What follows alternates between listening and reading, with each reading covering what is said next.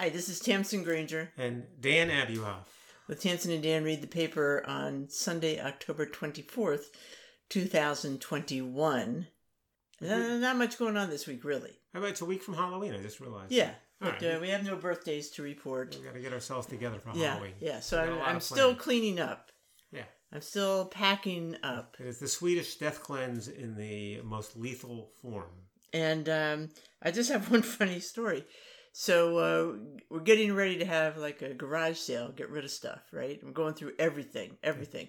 And just to show you the level of hoarding of my family, Yeah. okay, Yeah. uh, or uh, reverence for the past, shall we say? Now, total Um, hoarding. So, uh, some friends are helping me go through uh, linens. Like I have all these old linens, and some people collect those. And I said, "Oh, I'll put them out for sale." And so uh, uh, one of them comes up with a couple things. They said, "Well, these are just really rags. Uh, you, you can't uh, sell these. We'll put these." I said, "Fine, we'll put them in the discard pile." And so I go to look at them, and and they are. You can see I'm holding one up for you. It looks Looks- pretty raggedy, right? Rag. It also looks, it sort of looks like a tea towel, but it's a little bit bigger. Yeah. You know, it's not especially thick. Yeah. Okay. And upon further inspection, I see a tag. And that tag says Frederick. Yeah. Okay, so you remember back in the day when we went to uh, school, when we went to college, when we went to camp, your mom would sew name tags Right. on your clothing. Right. Okay, Frederick was my grandfather. Oh, God. So this is his towel, Yeah. possibly from when he was, a, uh, you know, a student uh, at uh, college Mhm. or whatever, um, or maybe when he was first working and he's living in a boarding house. So you're holding on to it. Is that what's no, going it on? just it struck. It, it's funny that we still have my grandfather's It's sad. towel Yeah. yeah, that right. would by now be 120 years old. Right. It's also funny no one would pay for it. Yeah. Okay, it's an antique, um, but also it's interesting because it's his towel for washing up, Right. and so it made me think. Well, when did people start using terry cloth? Because this is thin, Yeah. like a dishcloth. Right. All right. And uh, so I looked it up, and terry cloth, as we know it, Yeah. with the little loops Right. uh, that we use for most towels, uh, was invented in the 1850. Mhm. Of course, it doesn't become you know common in common usage and high commercial production till later. Yeah. All right, my my grandfather was born in 1884, um, so eventually um, people would be using terry cloth towels. But this is an artifact. I, I'm not sure we can throw this away. I'm, I'm it's an artifact. I'm sure we can't. I'm, I'm sure you can't. This is my problem. Do you feel my pain? Yes, it's a You problem. It's a, we're, we're sharing the problem, but uh, yeah, I can, I can see it. Okay. It's awful. Yeah. Uh, so anyway, so here we go. Speaking of history, a Yeah. lot of articles this week about docents. That is the tour guides uh, in museums. Okay, Mhm. and uh, so specifically, there was a, a huge kerfuffle An having uproar. to do An uproar. an uproar having to do with the uh, Art Institute of Chicago, Mhm. where recently the uh, director of education. Let me get this Whatever. right. The guy who runs Chicago's Institute. No, it's it's a gal. Whatever. It doesn't Veronica make a difference. Stein, the It executive was a director decision. of learning and public engagement Yeah, right. for the museum's Women's Board, Right. Women's Board, which supports education activities, Sure. sent around a note Sure they to all did. their Yeah. volunteer docents And? and, said, "You are fired." Yeah. They well, she fired said all it the more docents. nicely. Yeah, not much more she said, "We have no more use for you." Yeah. Really and, nicely. uh, they, and, they and fired off- all the docents. offered, uh, you know, they said, uh, "We don't need you anymore, but if you'd like to have a museum membership, we'll, we'll give you one or Yeah, something like maybe that." Maybe a free T-shirt. But the, the Uh-huh. point is, and it's not three people; it's hundred people or thereabouts, close to hundred docents. So it, Right. it, it's a whole phalanx of people uh, who are the, the tour guides of the museum, and it was picked up by certain publications. I first noticed it in the journal, uh, and, and at times picked it up too uh, as a story about basically um, reorganizing things at a museum so that they'd be more in touch with what people consider the social issues of the day uh, and having a more diverse group of docents who might appeal to my more diverse group of future museum attendees. Although maybe that's not true, but that's the way the story was written, Okay, right? All right. Well, let's get a few things straight. Sure. Um, so the um, the docents are volunteers. Yes. They tend to not be a diverse group, and they tend to be uh, people who can afford to volunteer their time. Right. Older white women. They're older white women. Yes. Okay. Um, now they, I will say that I'm a big fan of tour guides. Mm-hmm. Okay, I believe in tour guides. And even if uh, you have a bad tour guide, lots of times you learn something. But let me tell you, there are a lot of bad docents out there. I'm sure there are. And uh, people often ask me now, you know, uh, even before I retired, would I like to become a tour guide at a museum? And uh, I would say absolutely not. I actually went to a training for, uh, for to be a tour guide uh, at a cemetery. We, we know I'm a cemetery Historical geek. cemetery. Yeah. And, um, you know, tour guides are meant to be entertainers, Mhm. really. The docents are entertainers. Right. And uh, many of them are quite knowledgeable, but also uh, many of them are not really. Yeah. And, And many of them uh, are there- not. there's- there's- I'm, sure many of them are not entertaining either. Right. Okay. So it it can be a problem. Yeah. All right. Now the museums. The problem for the museums has been that because they are volunteers, Right. they can't really control Mhm. Uh, the docents, Right. and uh, the docents. They can't uh, actively manage them. They can't Right. come down on them too terribly hard Right. because they're working for and nothing. And it's not just a matter of misinformation; it's a matter of sometimes mistreatment of patrons. Yeah, okay? Is that really an issue or the mistreatment? They may. They, I, my my guess is the bigger problem is they're not on point or they're just not interesting. oh, don't get me started. Don't get me started. You've seen mistreatment I- of patrons. I- patrons? I am a museum lover. There's Yeah. no doubt about it. Have you seen about it. mistreatment of pa- patrons? Oh yes. Are you serious? Oh, yes. How can you mistreat Because patrons? this is the way it works, Dan. Museums Yeah. were once private collections. Yeah. Museums were invented by people to have a way to protect I great art. But what- okay, but- and you want to protect great art from from the undeserving. Uh, yes, Look at I- how I- museum buildings were built. I- they were built as enormous, imposing buildings I that no that. normal person But- would dare to go But in. how would you all right? manifest what so-called mistreatment? What kind of mistreatment are you talking about? you know, there's an, a sense of exclusivity. I- There's a me sense, of, Don't you know. I don't want to hear a sense of. What kind of mistreatment? Well, I, you are you asking me for? Yeah. No, I can't give you any Okay, exact. I, I, think precise examples. I, I doubt that there's any. oh, Daniel, uh, Daniel. I don't think that's true at all. I have seen, Yeah. I have seen many situations Yeah, where um, my students that I'm with yeah. are just not treated with tremendous respect. Okay, maybe. Okay. Maybe I'll, I'll go with that. Yes. And so it is not at all hard for me to imagine that when certain when people are giving imagining. tours, What, what are they asking about your imaginings? I mean, I, I, I get it. Look, I you open my eyes. look, you on don't you don't go I- to museums. So but- what but do you know? But I look. I am here's to, you actually educated me on this whole issue, which is the notion of I don't want to get hung up on mistreatment, but this whole notion that a lot of docents could be really poor, uh, and you might might have a really uh, Ineffective. yeah, ineffective or worse. And you have a docent quality issue. And what was interesting to me is that everybody ran with what I'll call the uh, systemic racism angle. And they did it because that's the way the, uh, uni- the museum actually gave the release. I mean, they highlighted the notion that uh, we want to be more representative of the community. And that is enough of a red flag to enough groups that people reacted strongly and negatively to that. Some positively, but many strongly and negatively. But where you opened my eyes is you said, look, the bigger issue is just the quality of the docents. And, and a volunteer group like that is destined not to have high quality. And it makes sense if you can replace them with paying people to have quality docents. And I'm saying to my, I say to you, well, why didn't they just say that? And you said, that's more sensitive that would be a tougher sell to get out there and say we're dropping all the docents because frankly we think they're probably not very good. And we're going to come in with paid people who will be better. And that to me is very interesting. No one seems to be covering that way and you've persuaded me that you're probably right about that. Well, uh, uh, what I've read Yeah. about this letter, I haven't seen the letter from Victoria Stein, but it did encourage. Allegedly, it encouraged current volunteers right to um, apply right for the position. It also indicates there will be some kind of volunteer positions going on in the future. Right. Okay.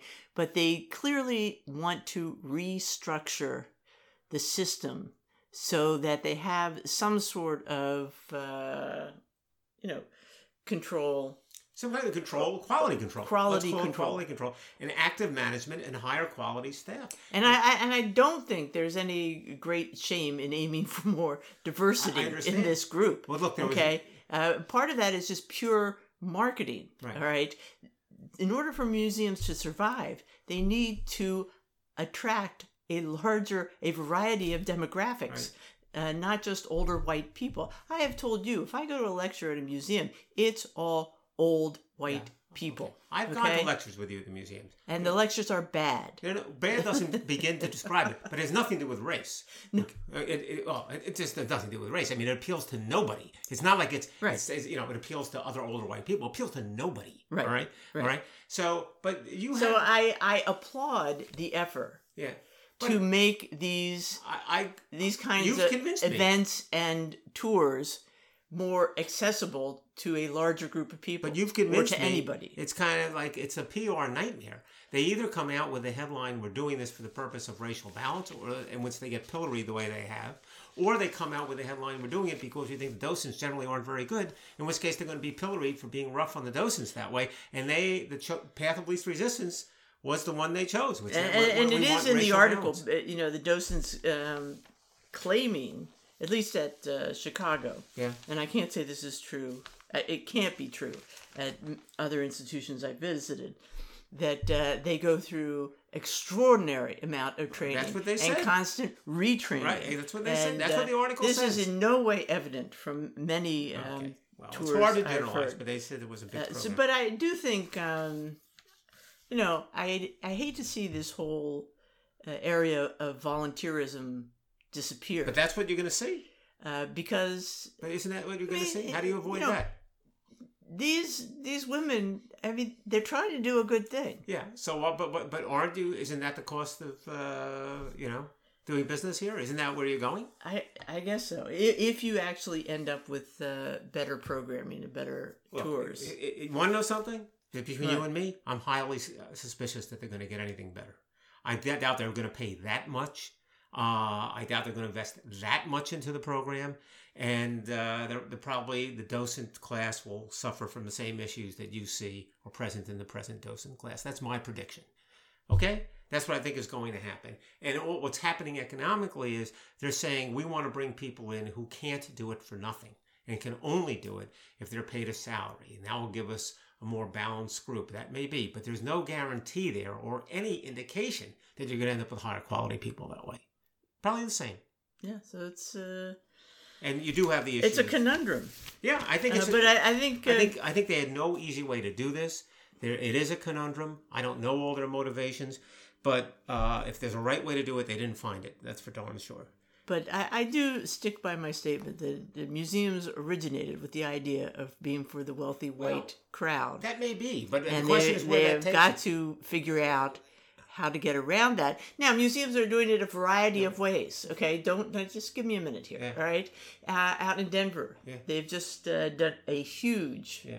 uh, renovation of one of their main buildings. The building's been closed for two years, Right. and uh, they've tried to incorporate um, more uh, contemporary art, folding into the ancient art, making it relate in some ways. They're trying to have quite a bit of uh, interactive uh, exhibitions, which are often silliness Yeah. because it, it- if you have interactive stuff, for instance, at the Met, it's ridiculous. There's so many people there, nobody can interact. Right. Right, it's uh, it's craziness. Uh, so that you know, the jury is out there. They're trying to broaden the appeal, having more fashion uh, in as uh, as art, Okay. design as art, etc. Um, so we'll see how that works. They're at there. It seems that Denver's focus has been less on the um, you know personal lecture aspect and more on the exhibition aspect. okay. Uh, but it, it does uh, it does sound uh, quite jazzola. Maybe we should go out there. Brand new welcome center, which is really fun. The the their older building, Yeah. And it was designed in the seventies by Gio Ponti, and it's big and it has few windows because that's what museums want. You don't want any natural light that destroys the art. Right. Okay, but that's you know doesn't make for a fun building or a nice building. Right. It's just a lot of big dark rooms. Um, so they've uh, lightened it up a bit, put in some skylights, put in a rooftop uh, terrace area. You can look out over the mountains. Look, I, I think and and a fabulous. The welcome center is kind of fun. Uh, it's glass and it's got these concave panels on the outside, so it looks like a big chunk Yeah. of a good old uh, column uh, from uh, ancient Greece. Look, I can in glass. understand some of the things you mentioned could make it more interesting to younger people. I will say what's to me the paradox is that modern art, whereas modern music is more interesting to younger people uh, than older music is to younger people, I don't think that's true about modern art. I think modern art is in many ways less accessible than traditional art because it's probably easier to grasp the quality of a portrait or something like that than it is to grasp a lot of modern Well, art. I I think So you're right there. I think you're right there. Although I will tell you from my teaching days, Yeah. um, students signed up for modern art, the history of modern art first. You know why?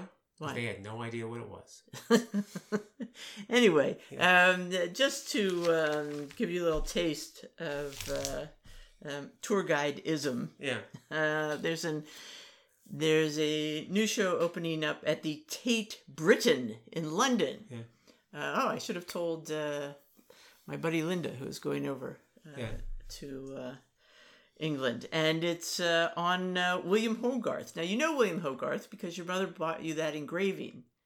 He he um, did mostly engravings. He was a satirist, uh, and he it's that scene, that courtroom scene. Oh, yeah, yeah, yeah. You know? Okay, right. Um, and uh, anyway, it's let's see, what is it called? I think it's called. Um, Is I- right? It doesn't make a difference. I mean, it's it's about um, Hogarth and England and Yeah. the influences, not Hogarth and Europe. Yeah. Sorry, um, it's inf- European influences on his very British work. Yeah. And uh, they show an, an example. He's famous for these series of engravings that will tell a story, and they're you know uh, there's political satires, social satires, uh, etc., and so forth. One of his f- most famous series is Marriage a, a la Mode.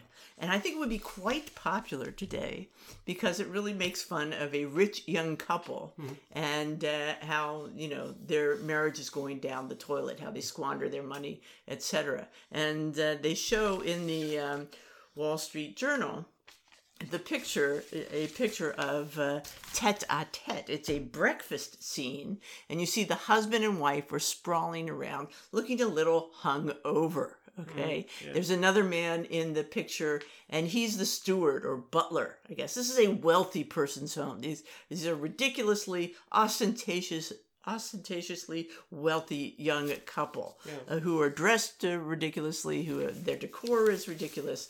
They're sprawling there um, after a um, kind of uh, really, um, shall we say, um, you know, uh, over the top evening.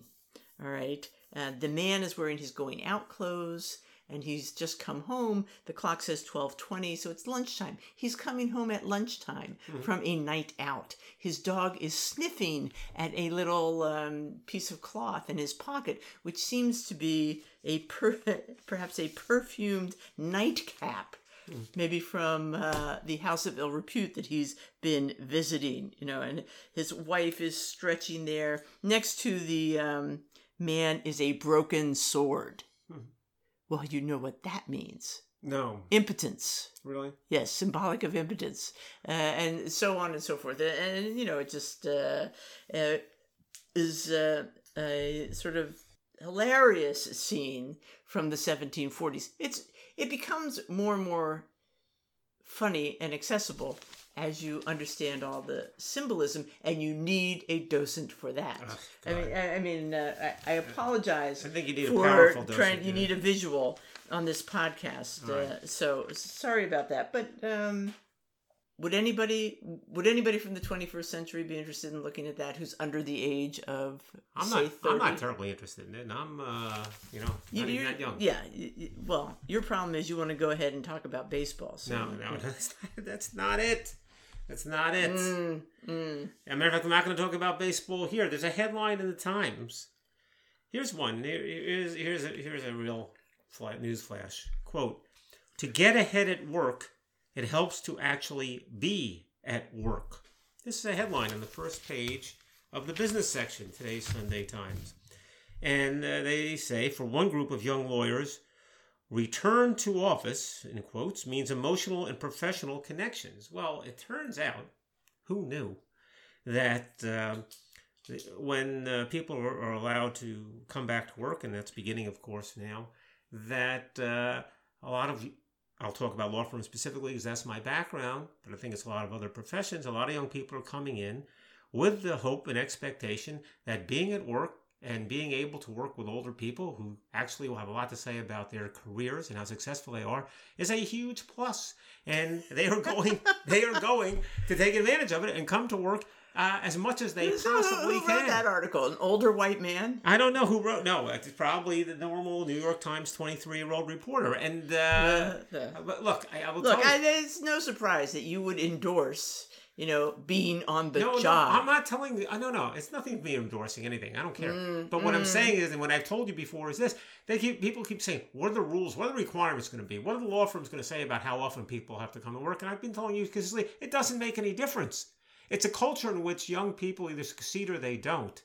Uh, by getting the right kind of experience, by developing their talents and being recognized uh, and seen by the partners to make the decisions but who will be the partners in the future. Those people all realize that their careers depend on their being at the office. So it doesn't make a difference what the requirements are. Those folks are going to go to work as much as they possibly can. because the one thing that's hard to do is develop relationships on.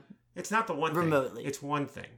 There are other things too. Yeah, but uh, Look, they had the article really, here. The article you know, here. They, they, they, they You're actually. going to depend on people, you know, recommending you for advancement. Yeah, y- y- People need to know you. People know. So they have an article about this young woman who, when they first, uh, you know, apparently this, the reporter Noam Scheiber visited this law firm a couple times and thought, got the impression, oh, he read some poll that said millennial, millennials weren't interested in coming back to work, and he sees this young woman, and he finally gets a chance to talk to her, and he says, he says, well, you, what are you doing here? I know they just started letting people back in. You don't look terribly happy being back to work. And she says, no, on the contrary.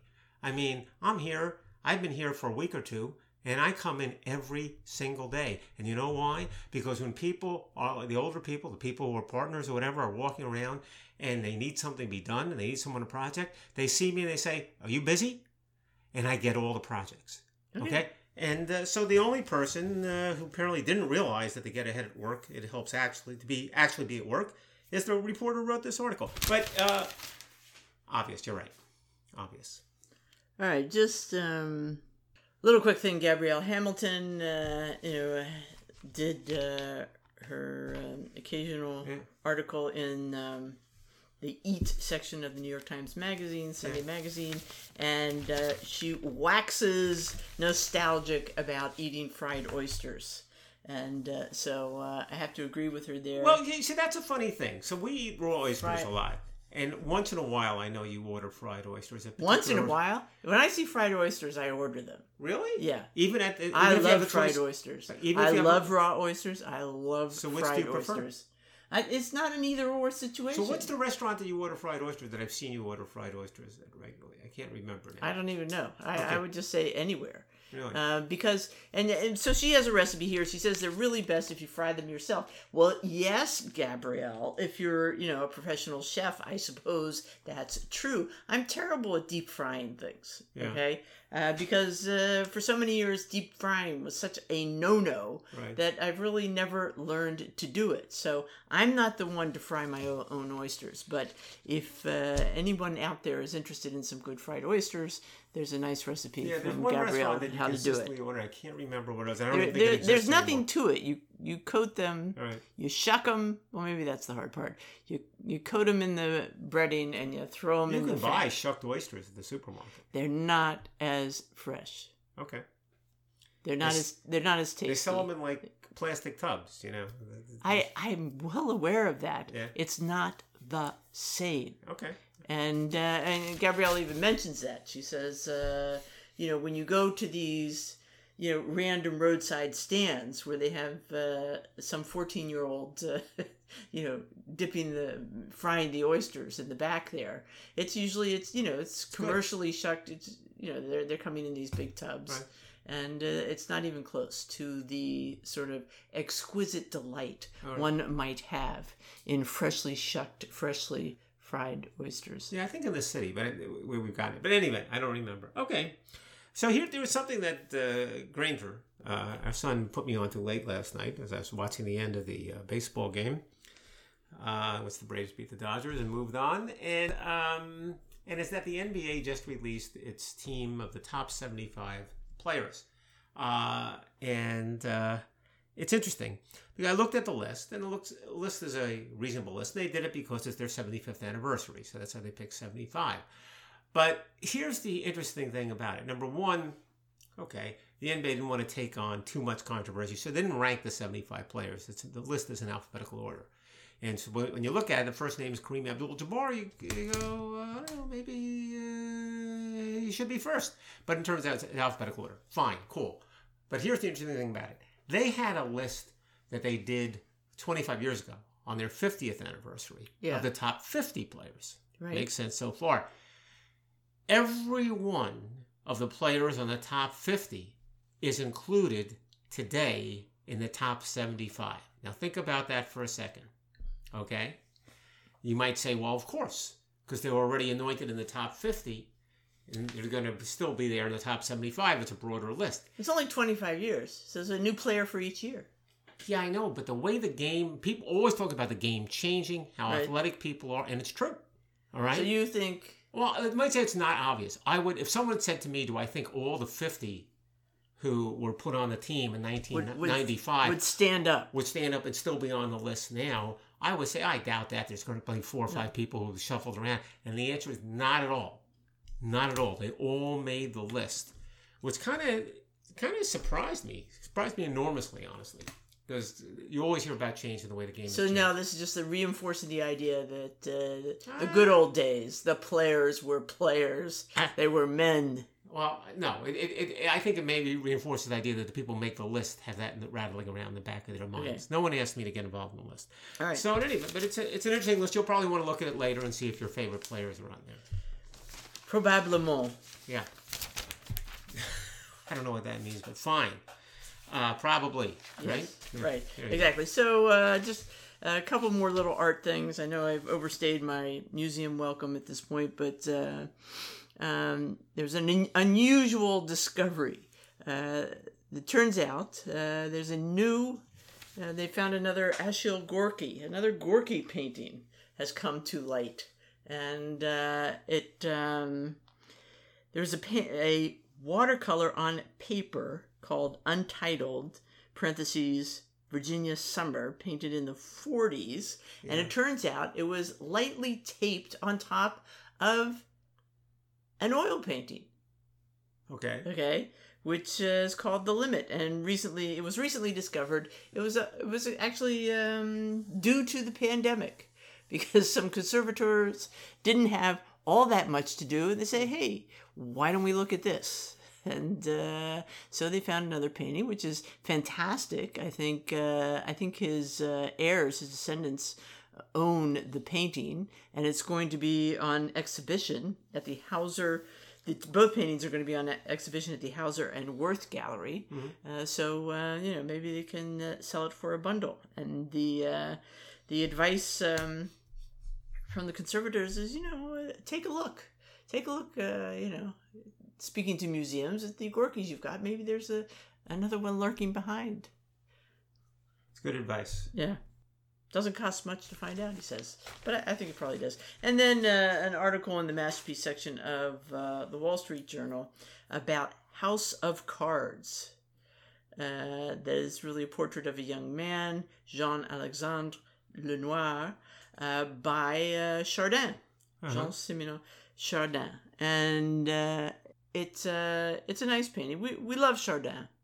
Uh, from again, uh, right around the same period as Hogarth, but uh, in France, uh, not England. It's a painting of a young man sitting there building a house of cards.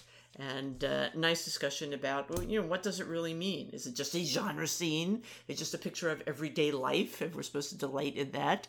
Um, uh, apparently, the um, kings of France, uh, what was it, Louis uh, Louis the Fifteenth, uh, collected Chardin uh, because you know how do the simple folk live? It was so nice to think of you know the simplicity of a life of these people, and uh, so you know maybe that's part of it. Um, you, you know, genre scenes are you know in in some ways still in the 18th century kind of a new-ish idea Right. you're used to religious paintings and narratives you know great stories and portraits but uh, just little snapshots of life that's you know relatively new thing. So there's that. There's also the um, writer of this article mary tompkins lewis notices that there's tremendous detail uh, in depicting the table that the young man is sitting at. And she notes that both his teacher and his father were actual were um, carpenters cabinet workers um, so maybe uh, that comes through in the way he's so it's it's almost trompe l'oeil the drawer seems to open out into our space on that table. And so that's kind of fascinating because the rest of the painting is relatively simple and flat and not so illusionistic. Uh, it's realistic but not so illusionistic. And then uh, the third part is what i like about chardin is very often just um, demonstrating the brevity of life and the, the sort of the fragile nature of life. And you have a young man building a house of cards. Mhm. And uh, so the, that house of cards is kind of symbolic of that, you know, fragility of life because it Right. poof, Right. House of goes Cards. away. Right. Yeah. Okay. All right, so here's an article that kind of caught me by surprise. I didn't know about this kind of thing. Headline was A Tiny Supreme Court Typo Had an Outsized Impact. And uh, the Supreme Court wrote an opinion in a case in uh, 1928 in which they said, and here's the quote The right of the trustee to devote its land to any legitimate use is property within the protection of the Constitution. And that that case uh, was considered an you know reasonably important precedent about the significance of property rights. Mhm. It turns out that was a mistake. Turns out they made a mistake. What the judge meant to say was that the right of the trustee to devote his land to any legitimate use is properly within the, protection of the Constitution. In other words, he didn't expect, he didn't use the word property. He didn't mean to. He meant to say properly. Now, I don't want to drill down He on didn't this. say property. No, He, said probably. he's no. He said property mistakenly, yeah. and he meant to say properly. So Properly. the way the, the case has been interpreted is to sort of elevate property rights because the word property was used, and it didn't mean to do that. He made a mistake. Okay, And typo. they How do you know he made a mistake? because they corrected it. All right. So when the original opinion came out, it comes out as something called a slip opinion. But what the judges used to do, and this, this technology was different then, is they would later edit their opinions and look for mistakes, Yeah. which they did. And they changed it. The problem is it takes some time to do that. There were no rush to do that. And the Supreme Court practice was never to call attention to the fact that they were making changes. Right. Well, what happens is once you let the thing go, let the opinion go in a slip opinion or any form, there are all these research services that pick it up in its original form. Right. The result is it's in library files incorrectly because it has the original word. And it has, as a result, and they have the results here, it's been cited 15 or 20 times in court opinions with the original mistake. Okay. 15 or 20 times? Yeah. Well, that doesn't sound like a lot. It is a lot because when you when you cite a Supreme Court opinion, you're doing it a fairly high court almost. Let me see. I can give you the exact number possibly, but um, uh, a consequence. da- da- da- yeah, I mean they say it has been. It's it's uh, 22 decisions. I mean they say it's significant. Again, I'm not going to get into the legal argument here, uh, but they said that it's been cited for the proposition that you have a right to do on your property what whatever is reasonable. When in fact the law really is that the government has the right to place reasonable restrictions on your use of property. It's a subtle difference, but it's a big difference, and yet courts have gotten that wrong because they're citing the original opinion, which was written incorrectly. So it is totally weird. I mean, when you think about it. Now that doesn't happen anymore because now they they are more careful about putting anything out there. Uh, they do their editing earlier, and in fact, they publicize if they're doing any editing and there were any mistakes. And there have been a bunch of situations where they Mm-hmm. Yeah. may change it, but they publicize it. Right. They didn't. Then. So when was this date dates from? 1928. Oh, okay. Um, so there you go. I mean, they give an example of something that was already Neil Gorsuch wrote something, and they changed the word later, uh, and it made a big difference. But they pick up on it. Right. All right. So there you go. So sometimes lawyers are wrong. No, no. no. Sometimes judges are wrong. judges are wrong. Lawyers are never wrong. Judges judges are often wrong. All right. So if you're decorating, Yeah. um, the New York Times uh, has an article about uh, some artificial an artificial plant you might uh, be attracted to, Yeah. and that is artificial cannabis, Yeah. marijuana plant.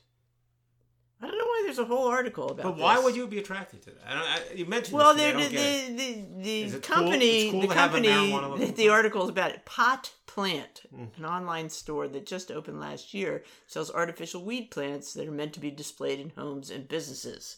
And uh, they've sold a fair amount. It's not a huge amount. Sold eight thousand plants. Yeah. Um, some of them for you know movie or TV sets. You can see that, right? Yeah. uh, somebody is has, shooting a scene of uh, you know somebody who's growing marijuana in their basement or somewhere okay All right. all right I get that um, but they well they they seem to want to kind of try to um, they- feel that the, the marijuana plant has been demonized and that uh, you know it, it would be a good thing to have you know have marijuana plants you know in houses so people can see they're normal you know vegetable plants But are these real marijuana plants that they're selling? no or- they're they're fake well, so they're that, fake. That helps make it. and uh, somebody said you know well they're really you know they're really pretty good they they honestly look pretty real i mean yes you know I think they. But why wouldn't you just get a real marijuana plant and put it in your house?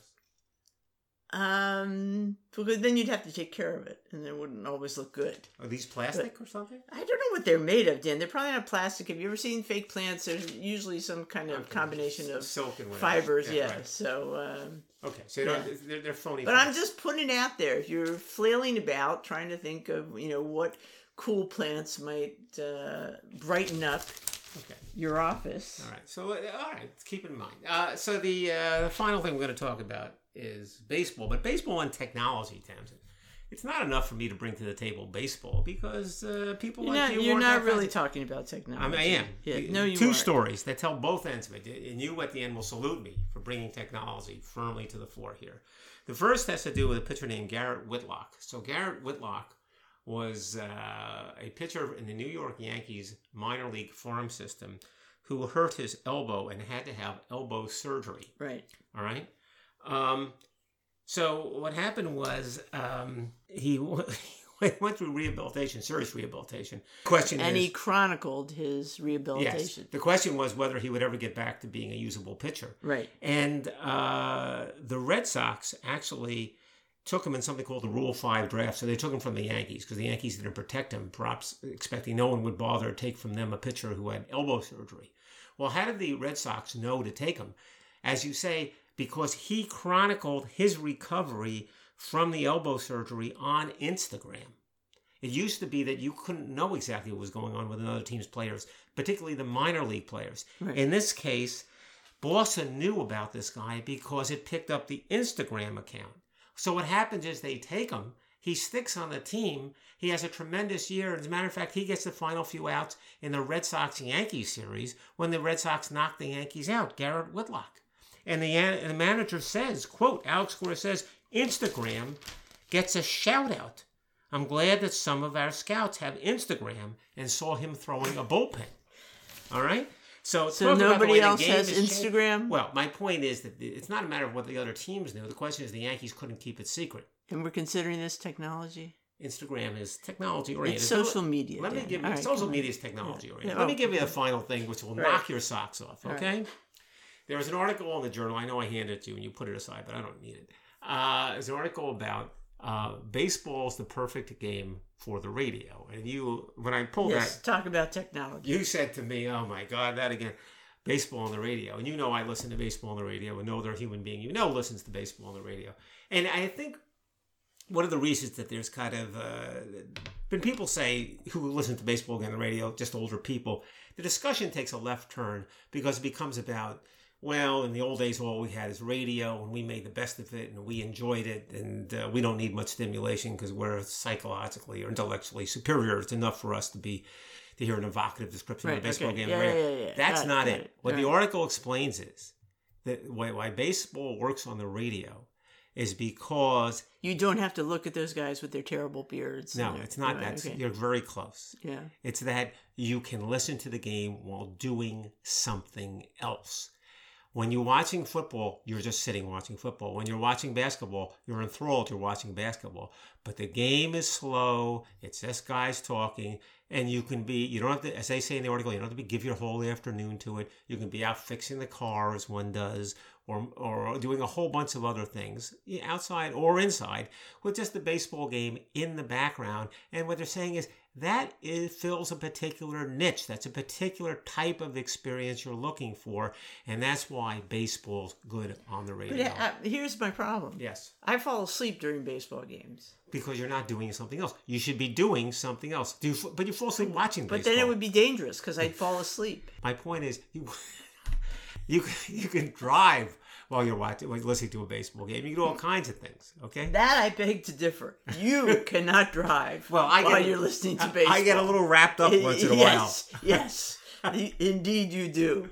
Right. And don't uh, many rough moments on the Belt Parkway Well, with you that's why and the Mets. That's why I don't do woodworking while I'm listening to the baseball Okay. game, or woodworking at all. Because All it right. would be dangerous. we got to go. All right. So that's it uh, this week. Next week, Halloween. Get ready. You've got a whole week to get ready. You too, Tamsin. I'm working on that. Yes. Uh, and so this is Tamsin Granger And Dan Abuhoff. with Tamsin and Dan reading the paper. As always, see you around.